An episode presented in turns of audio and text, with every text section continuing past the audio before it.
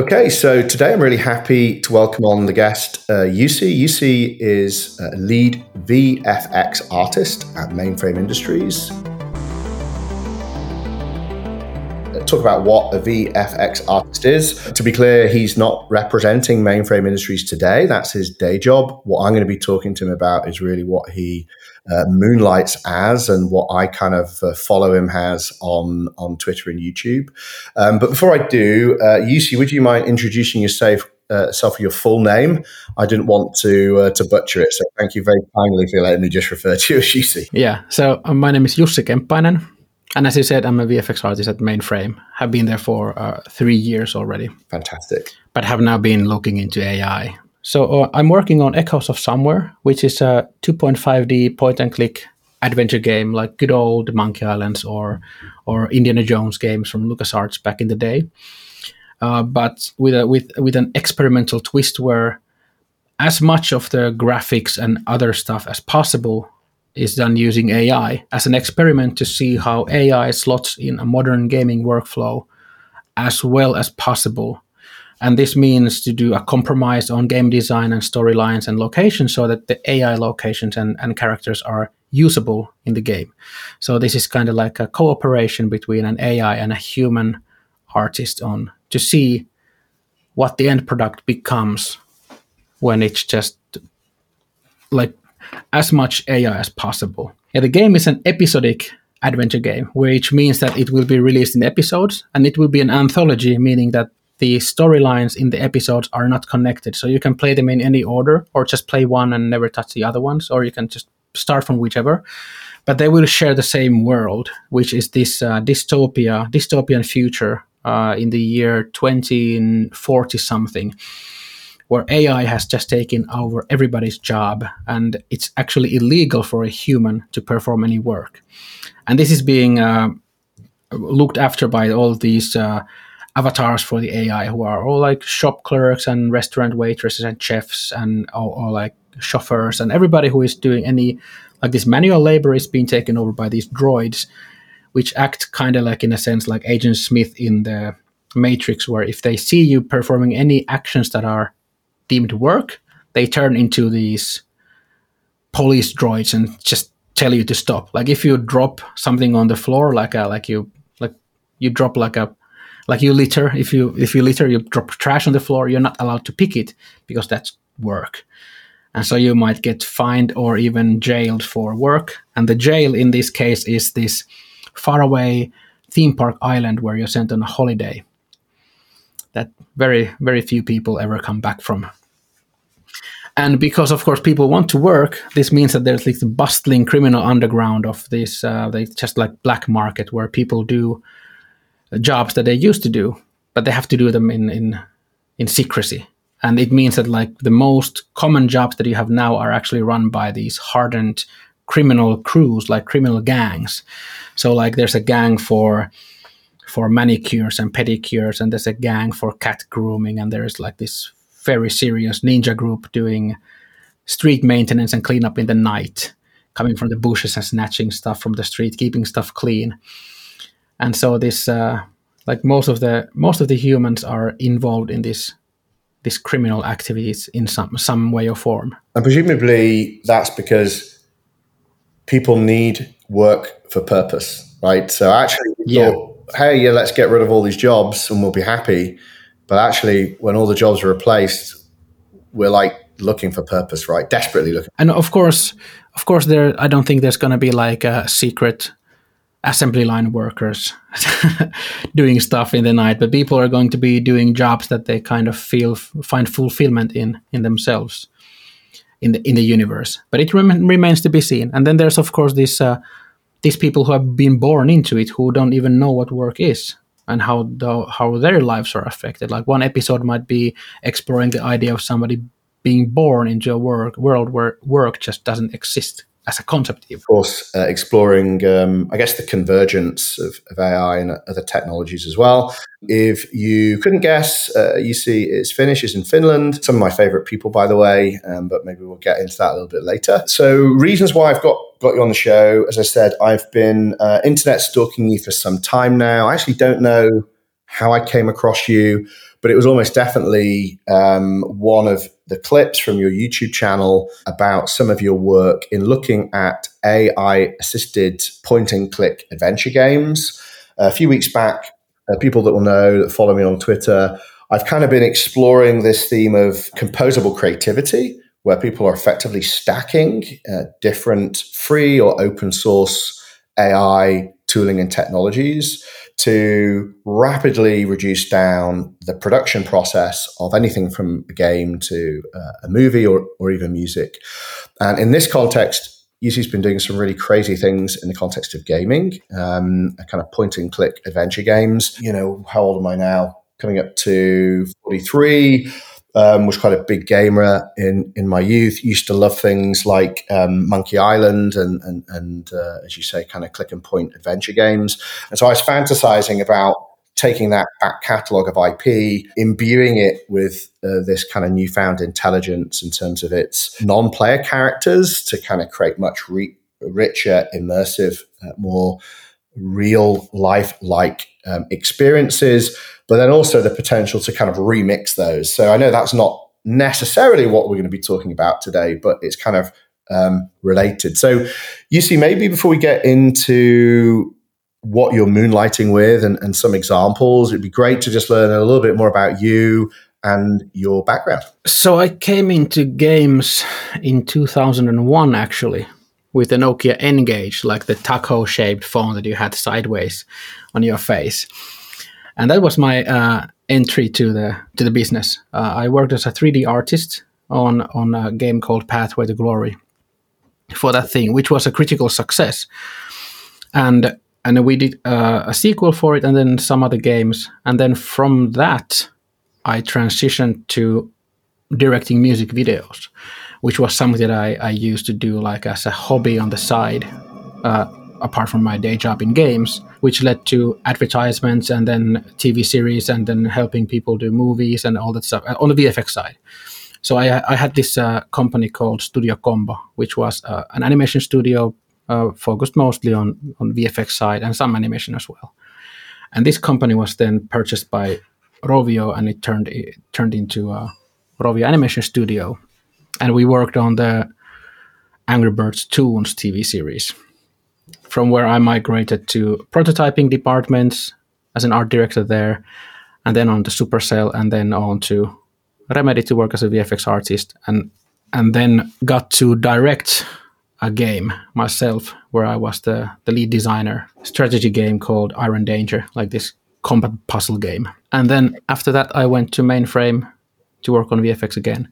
So it's been kind of this mixed road of games and and, and videos. So it's like a non-linear and linear media, but using the same tools and also some live action as well, mixed in for good measure. I mean, you mentioned uh, Supercell, Rovio. I mean, you know, some of the, the biggest, well, not just game uh, studios on the planet now. Of course, they, as you say, they kind of cross over into many other forms of different uh, different media. Um, I actually didn't know most of that about you. It's, it's kind of typ- typical. Um, Finnish thing, maybe it's quite understated about uh, achievements online, right? I, I, whenever I work with founders from that region, you're always trying to trying to get them to be more American and, talk about their achievements. But impressive uh, resume. Um, so maybe you could just talk a little bit about. I introduced you as a VFX lead for those that don't know, because of course, you know, a lot of people. We do have a lot of creators on, but we're generally talking to kind of founders and, and, and CTOs um, people might not necessarily understand VFX. Could you just explain uh, specifically what that means and, and uh, as, a, as a role and then in your day to day? Of course, in the animation or movie side, that means all the computer generated imagery on top of the film. Special effects would be practical stuff like explosions and, and other things, but VFX would be things you do after the fact, which could be things like, well, of course, this is, isn't related to games now, but we're going through the whole history of work. So, which would be like combining takes from two different shots, for example, like how one actor did a, did a great take and the other one, but they were not together. So, mixing them together or hiding cuts, or adding adding action, uh, like creatures in the shot, like a robot, or then adding gore or muzzle flashes or smoke, or then even just set extension where you put where or green screen stuff where you put your actors in a different location. Uh, but in games, all of, all of that, of course, is actually the actual production of games. So in games, the VFX part is mostly particles and screen space effects like distortions. But it, it generally goes along the same lines where you have your blood splatters or your interactions with water or nature or rain effects or nighttime effects. And lighting stuff sometimes also falls under VFX category. So, my understanding as a layman is that making a AAA game or a Hollywood blockbuster movie are very similar nowadays. You're using the same tooling, they say take the same time, same level of investment, same kind of risk from a financial perspective. Um, and they uh, equally employ hundreds of people, It's like very intense production process. To what extent is that true? Yeah, it's very true. I, I think AAA production is is even larger than making a movie. Like the, the the difference between movie and a game is that from a movie, it you only have to look good from one angle. Like if you think about the the computer image, like your project on your computer, if you think about that as like layers, yes. you only need to appear perfect from this one angle. It's this one image that you must make perfect. Like if you do like a building, you only need to do the front face. You don't need to worry about the back of the building. Or if you do something like an explosion, you don't need to worry about how it looks from the sides. It's just like just make this one angle perfect. But with games, you don't have that luxury because you don't know where the player is going to be. You have to build everything so that you can look around it from every angle, and you have to make sure that each of these angles looks as good as the movie frame, which is just one angle. So that it's multiple times more complicated, especially with AAA stuff, because you have to have the quality up to par with like everything has to be of the same quality. Like you can't have some things that are just crappily shot it, shot it together. Just everything needs to be to the same standard. And so in with these explosions, for example, as an explosion, you can be looking at it from the top from the side or from inside of it.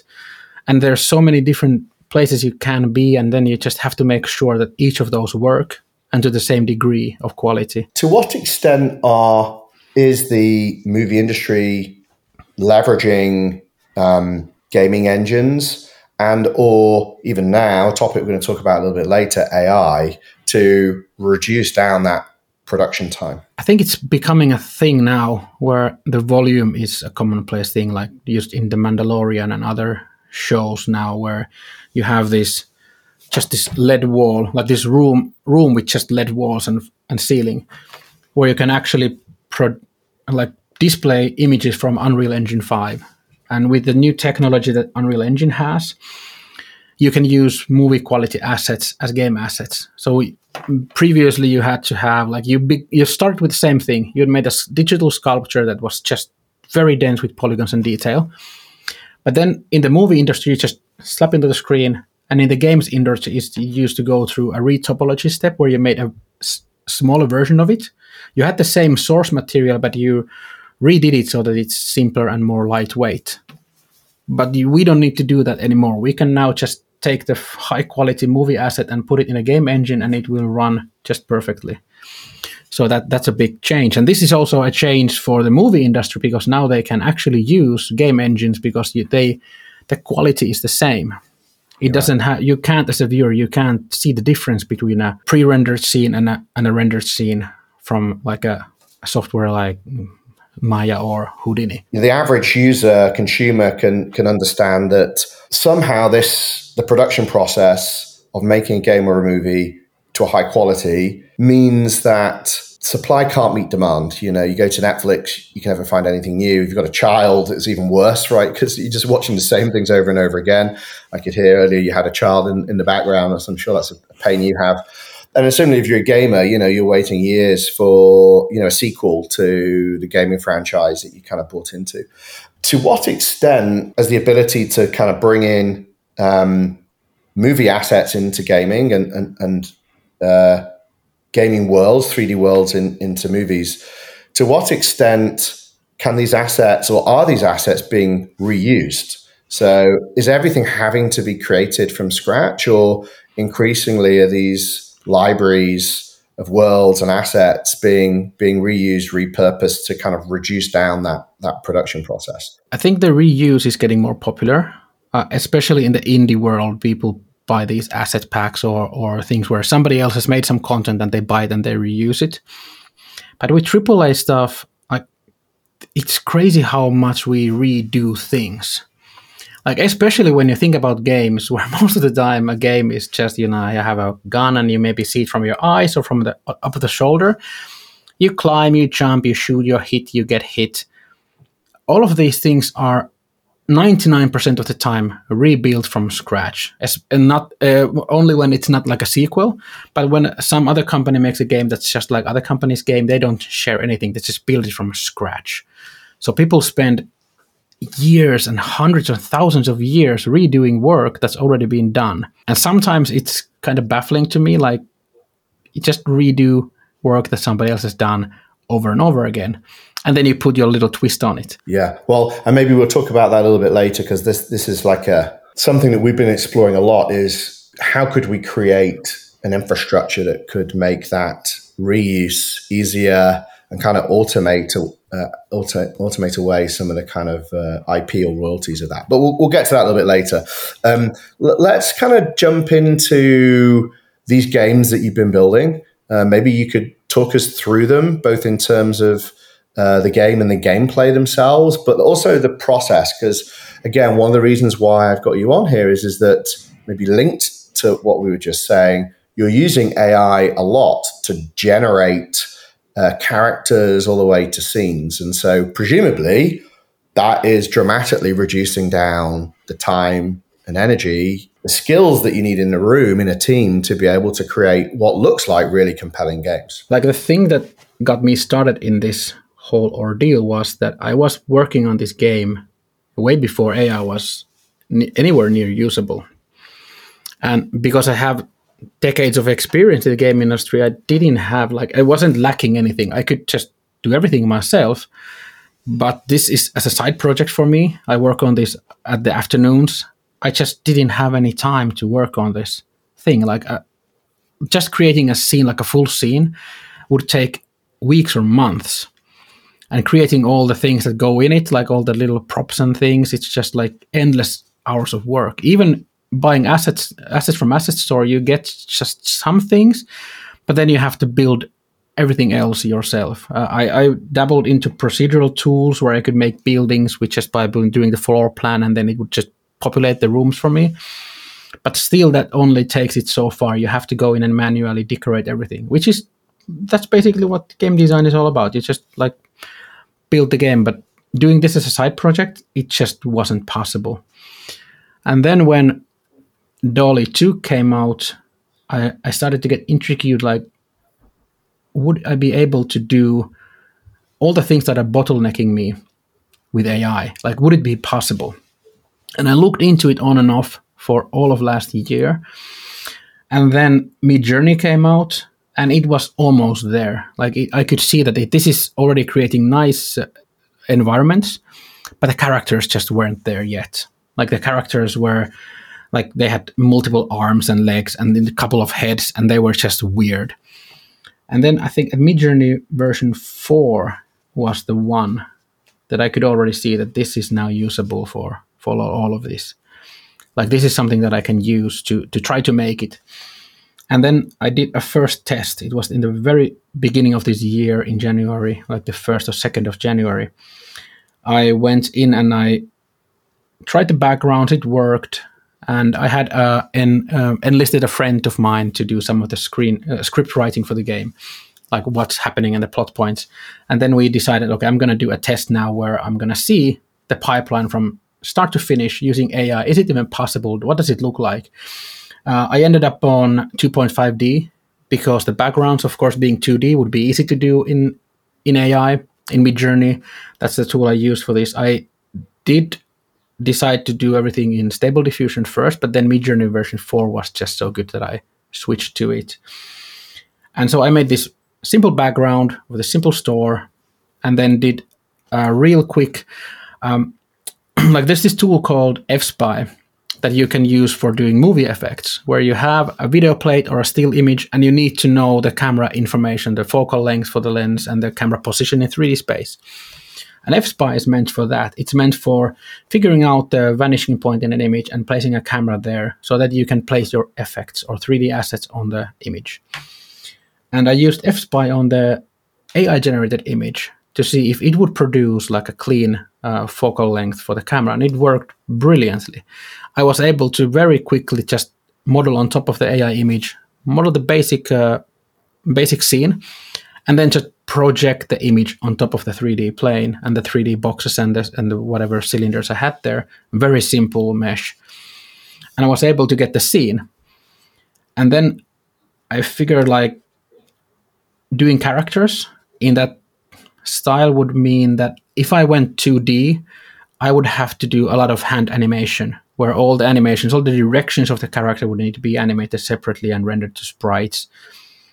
And I figured I'm going to try to do 3D characters because then I would have access to motion capture libraries and also to AI solve of motion ca- motion capture data. Like these days, you can just have your phone and just film somebody acting something out, and then it will be processed to 3D animation that you can just freely use in your game engine without any need for like expensive motion capture equipment or performance capture rigs like Rokoko or or Xsens or other like volume solutions where, which are very expensive. So it would be kind of really cost effective to do motion capture on 2D backgrounds. And then I set out to try to do character turnarounds which you have in Animation Studio when you design a character, you want to have front view, side view, and then quarter view, and then like a back view. And then I, I wrote a prompt, and it actually produced an image of a character. And because I ordered it to do all the different angles in the same generation, like in the same image, they were coherent. It was a, clearly the same character from the front, from the side, or from the back. So that was something that people had been struggling for a long time because every time you had a character and you did a new generation, you would never get the same character.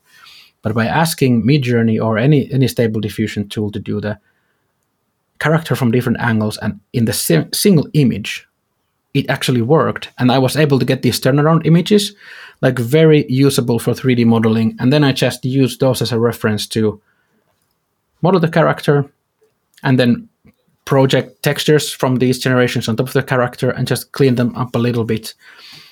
And it took me 12 hours from the start to finish to get the first character in and the first scene and have the character walk around in the scene and interact with the with the scene which is just unheard of like usually it takes around three four days maybe a week for a character which is normal and then for a background like this it's a week or two just to get the 3D background. If it's a painting, it's a little bit faster, might be four days.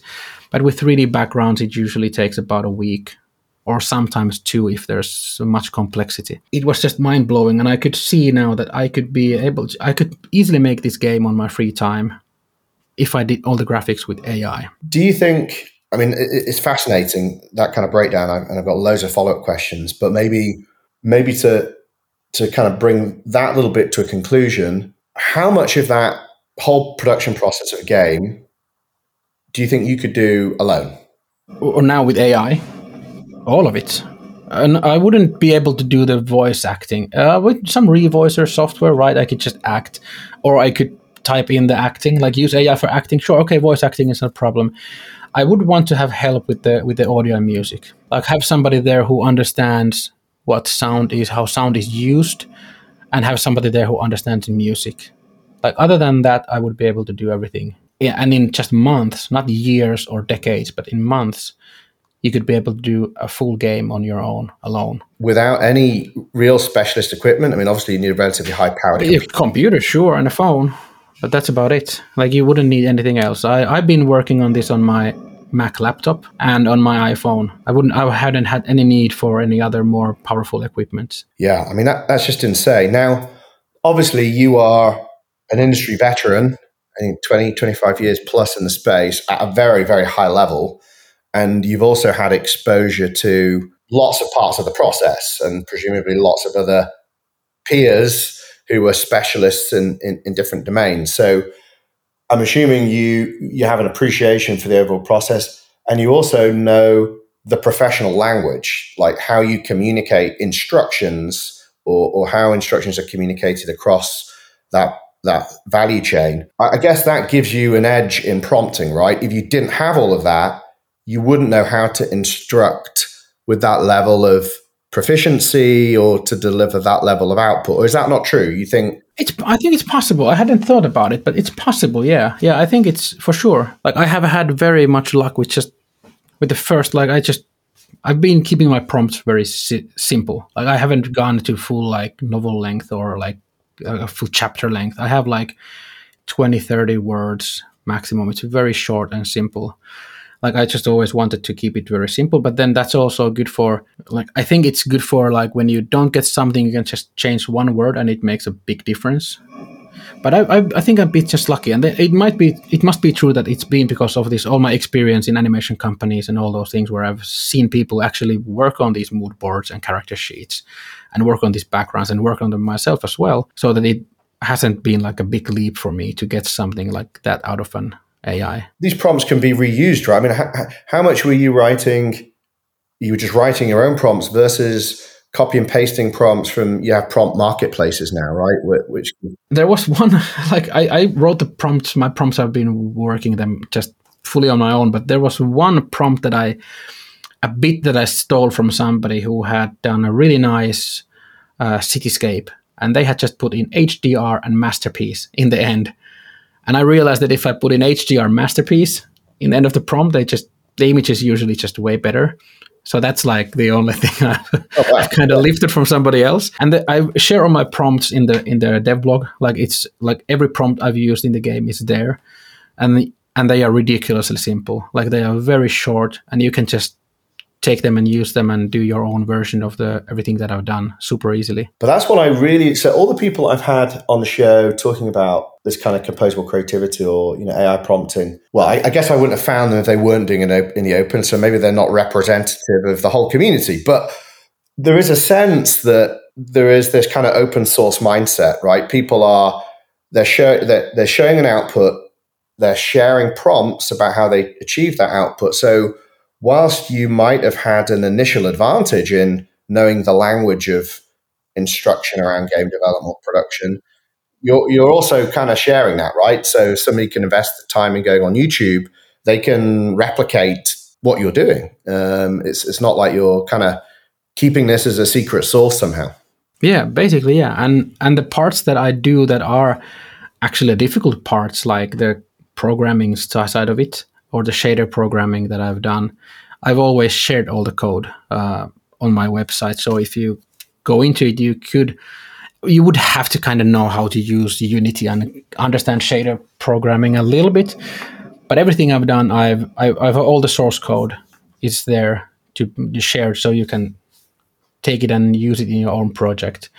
It's not very user friendly. There is many cases where things begin to fall apart, but it's just like I've done it specifically for my use, but you could then take it and just make it your own. To what extent is is that that mindset common amongst I don't know what you would even call this community? Is that just you? And if so, why is it? Why why are you okay to, to share that?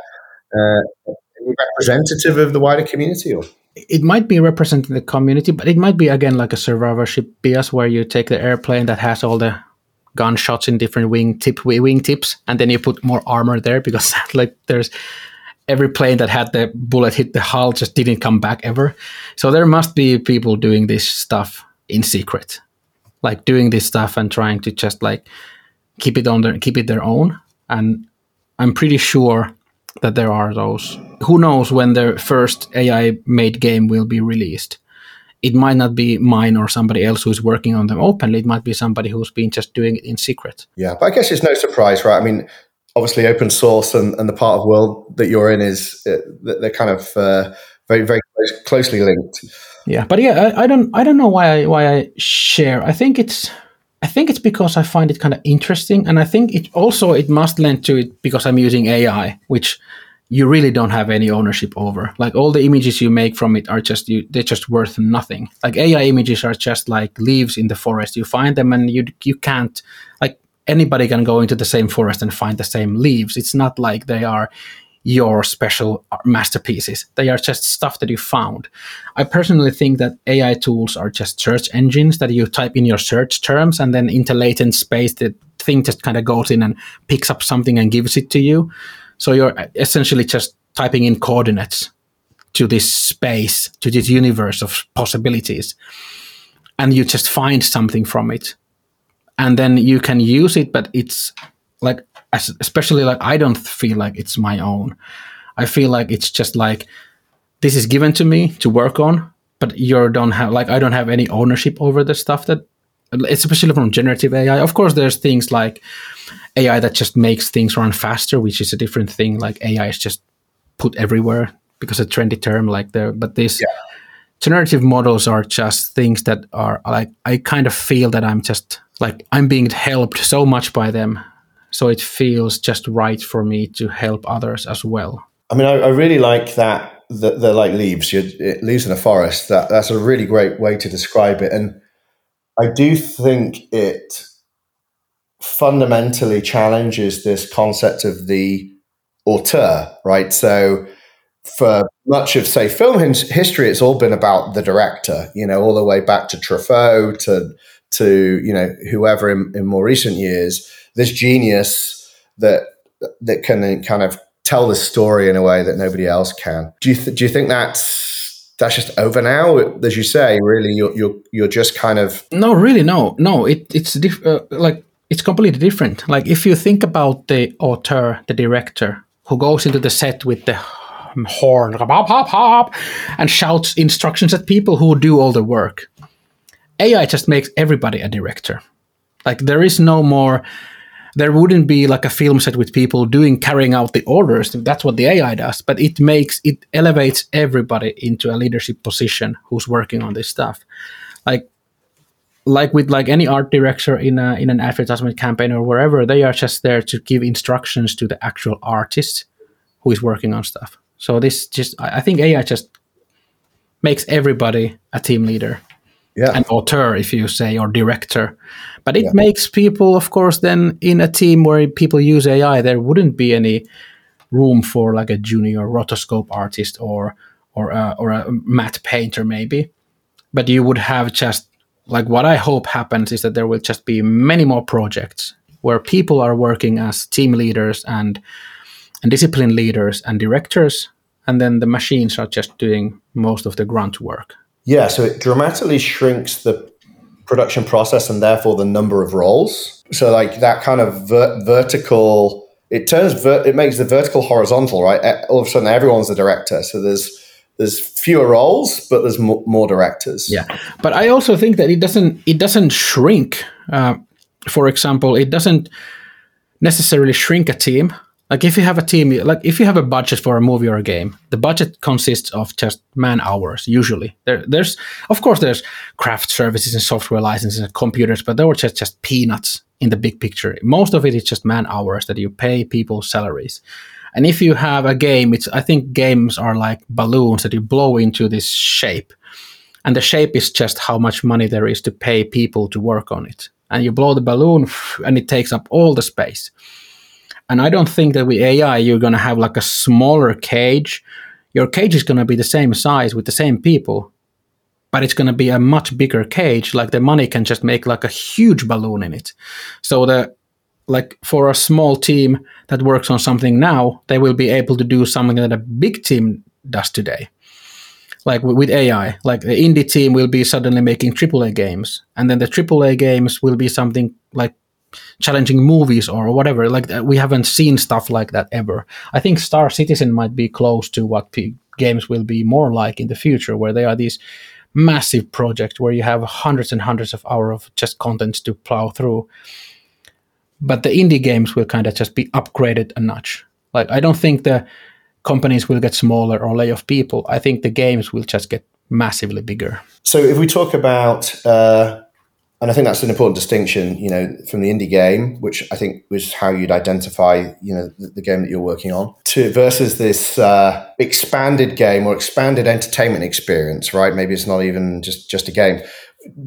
Do you do you think of that in the context of this this metaverse narrative, or do you not kind of subscribe to that? That, that you could have these interoperable worlds and experiences somehow, or is that that doesn't fit in your paradigm? I think it's it's um it's a thing that's kind of already established itself. Like I don't necessarily f- I, I don't have an opinion that it's horrible. I think like like to me metaverse is what Roblox is and what Minecraft to an extent is and what the Fortnite is going to be a massive one.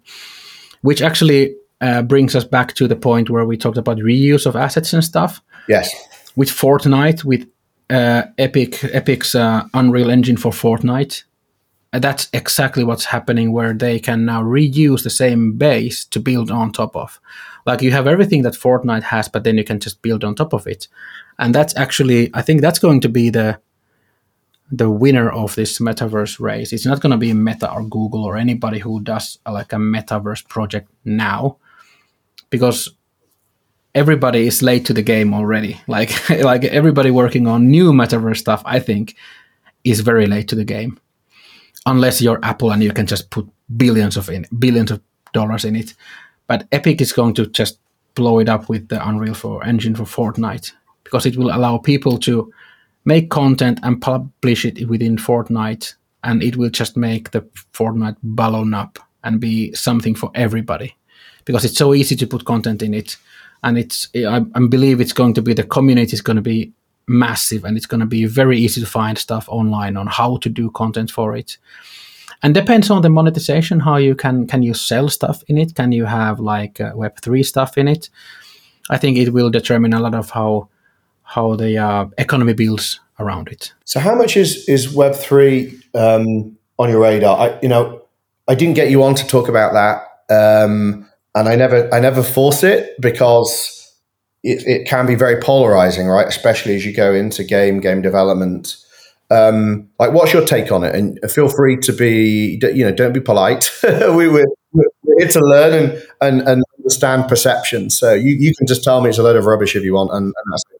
I haven't looked into it that much to love it or hate it, but I kind of see that it's something that's inevitable.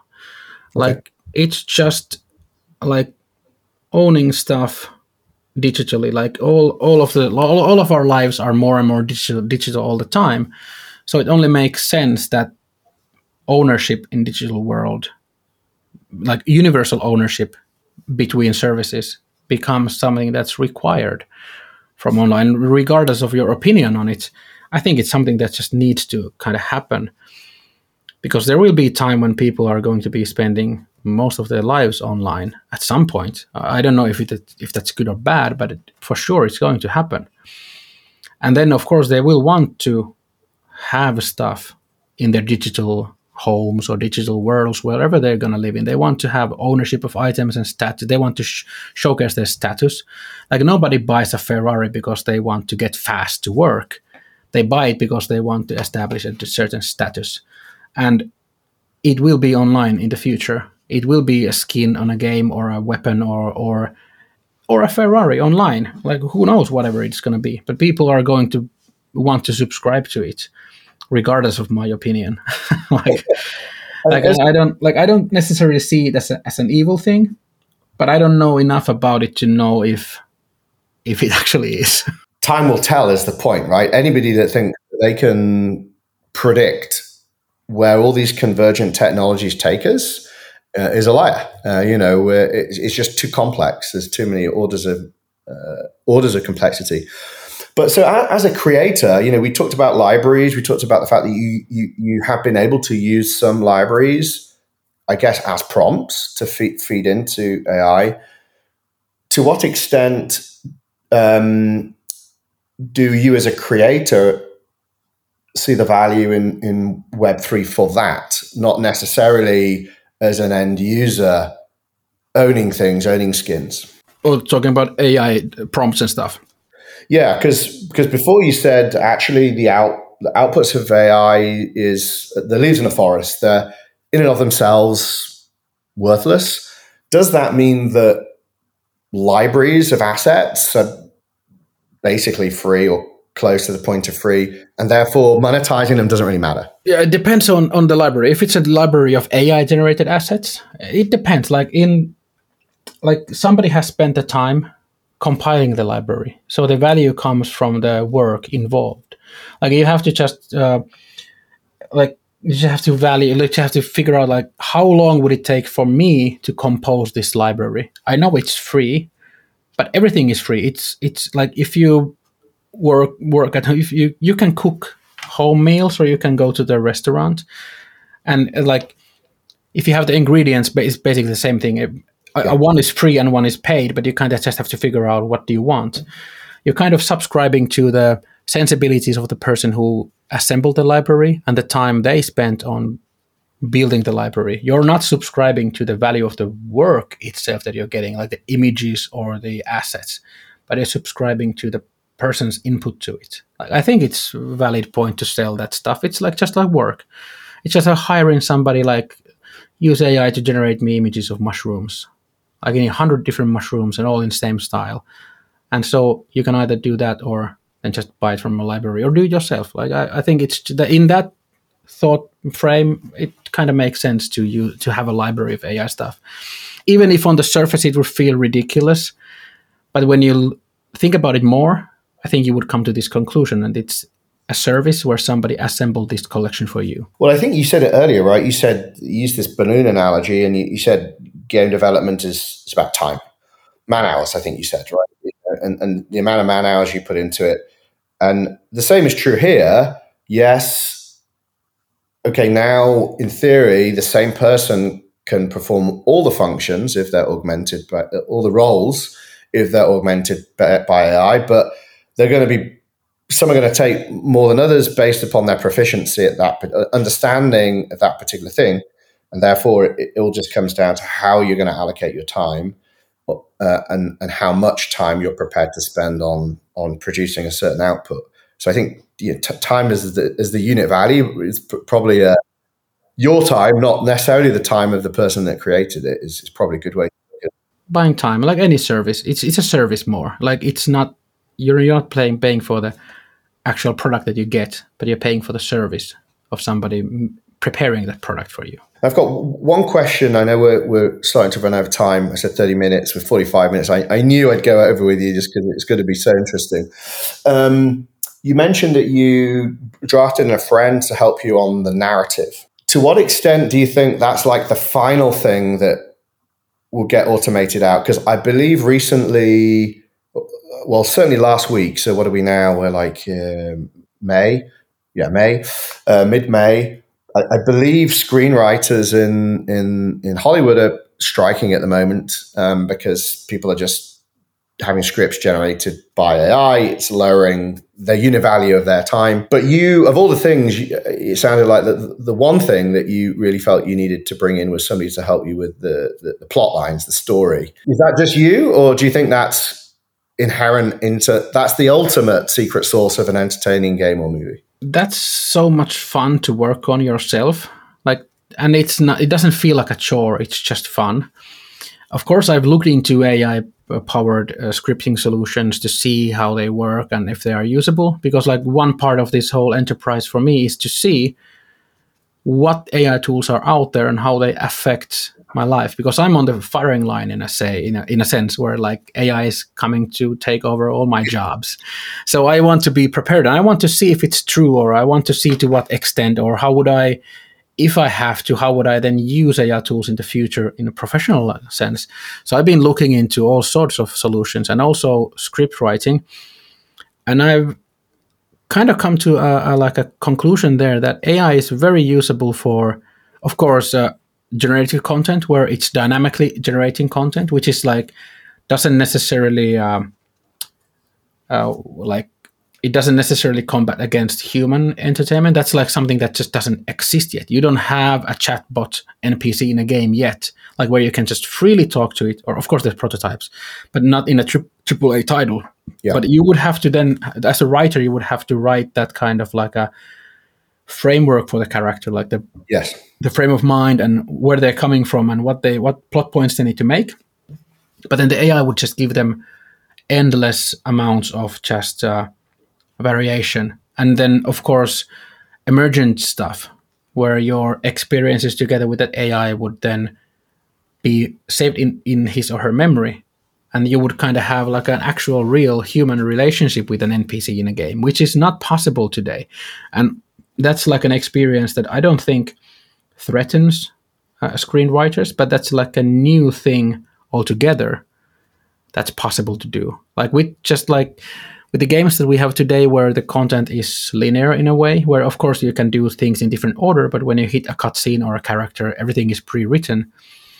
I don't think the ai tools are at the moment good enough to kind of take over because it's very random and sometimes kind of like set in its ways like there it doesn't like like i tried these tools and if i wanted to have a certain kind of storyline i just had like a i had a frame of story in mind and i wanted the ai to kind of steer me through it and it didn't do very well yet. But what i found that was really good about it was a sparring partner where once I had fed in all the parameters of the plot line to it, it could then give me answers in context to what I had been thinking. So I had put in all the characters, all the locations, all the plot points, all the little nuggets that I had already written myself. and the AI was really good at coming up with options for me, where I could ask it, like, okay, there is this room and this door is locked.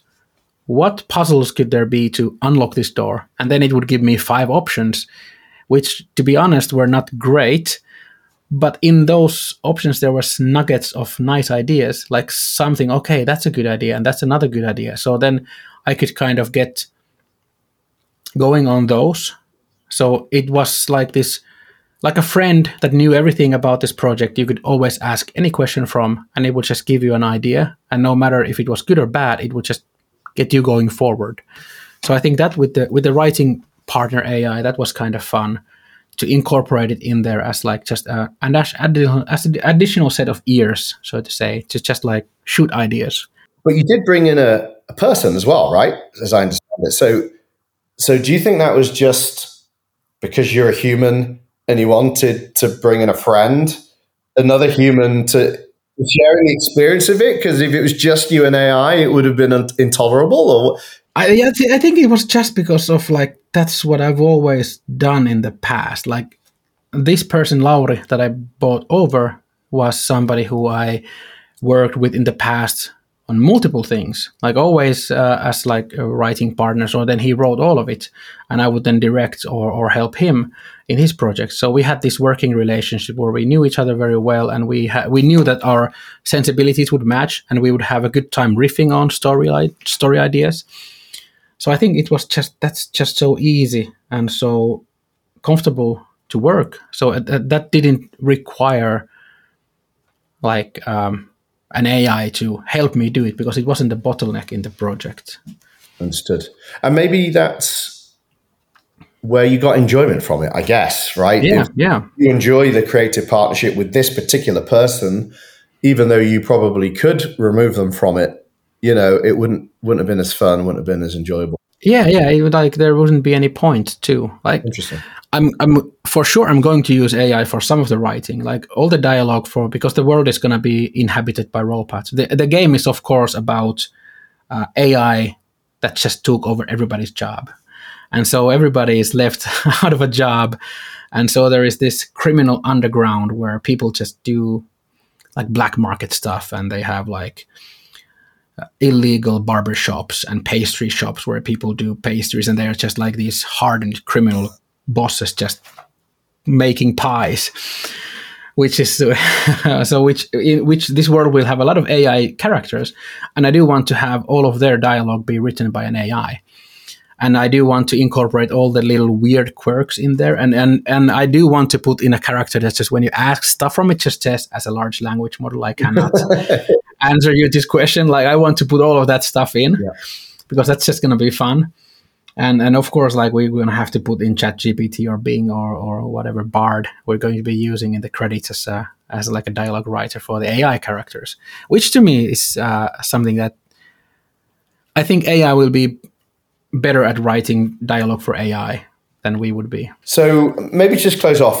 Really enjoyed talking to you. And I think because you're quite philosophical, in your perspective, where does this all lead us? Is it to that dystopia that you built in the game, or is it is it something else? I hope not. I think like one of the idea in in the dystopian image in the game is just to show how ridiculous it is like to show that it doesn't really make sense for it to go this way but then again i don't know. Like i like i know that in the end things will be great for most people. Like uh, whatever like but if there is this shift there will be there will be casualties in there. There will be there will be pain like human suffering somewhat. Like there's no helping it. Like every major breakthrough like invention of car invention of electricity even fire i think has had some sort of like so an element of grief in it where people need to lose their jobs. Like suddenly there are no people like manning the elevators when elevators are used with buttons. And and the elevator business of just human labor goes out of business completely from the earth. And there's all of these things that it's going to happen to i don't know when when gas cars get out go out out completely. There's going to be a lot of uh, jobs involving fuel distribution that's just going to disappear. And th- this happens all the time and i think ai is not going to be different. It will have a component of people losing their jobs. But in the end, like everything that I just outlined, people will end up with more jobs because these new things always produce more opportunities for people. So I'm pretty hope I'm pretty um, optimistic about it, and I think it will end up like we will end up in a really good place.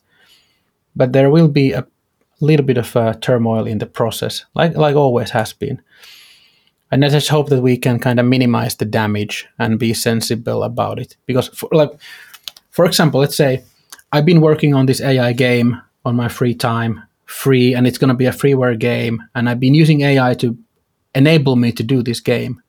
But if I would have funding from somebody to work on this game, I would cease to use AI immediately because, of course, I would want to work with humans. I would hire artists, animators, uh, voice designers and, and voice actors and sound designers and, and make this all human thing. But because i don't have the funding and i don't kind of want the funding because then it doesn't it's not a hobby anymore. And then ai is enabling me to do it. And i think that's a, a that might be a good example in multiple places where people will have access to this tool but they will just choose not to use it or then use it as a part of the pipeline where it does where it just fills roles that people but they don't necessarily already have in the company. Like i don't i don't i don't see it as a, a big enough threat but there are people who are already affected by this that i know of. Like concept art has gone down like there because art directors inside studios are using ai to visualize their ideas they don't need necessarily to outsource the art creation. So there are are already industries that are feeling the the grip. Yeah, well, look, I think that's a, fairly balanced um, perspective. Uh, Jussi, it's been a, a, real pleasure talking to you. Uh, as much as I I'd hoped it'd be, I highly recommend. Um, people follow your your Twitter account, your YouTube account. Um, we will kind of put it all in the show notes. Your Twitter account is basically just your full name. Um, so copy and paste that, throw it into Twitter, and, uh, and, and there you go. Um, thanks for coming on the show. It's been a real pleasure talking to you. Yeah, thanks for having me. If you enjoyed today's podcast, please make sure you subscribe, rate, and share your feedback to help us reach as many people as possible with the important mission of Web3.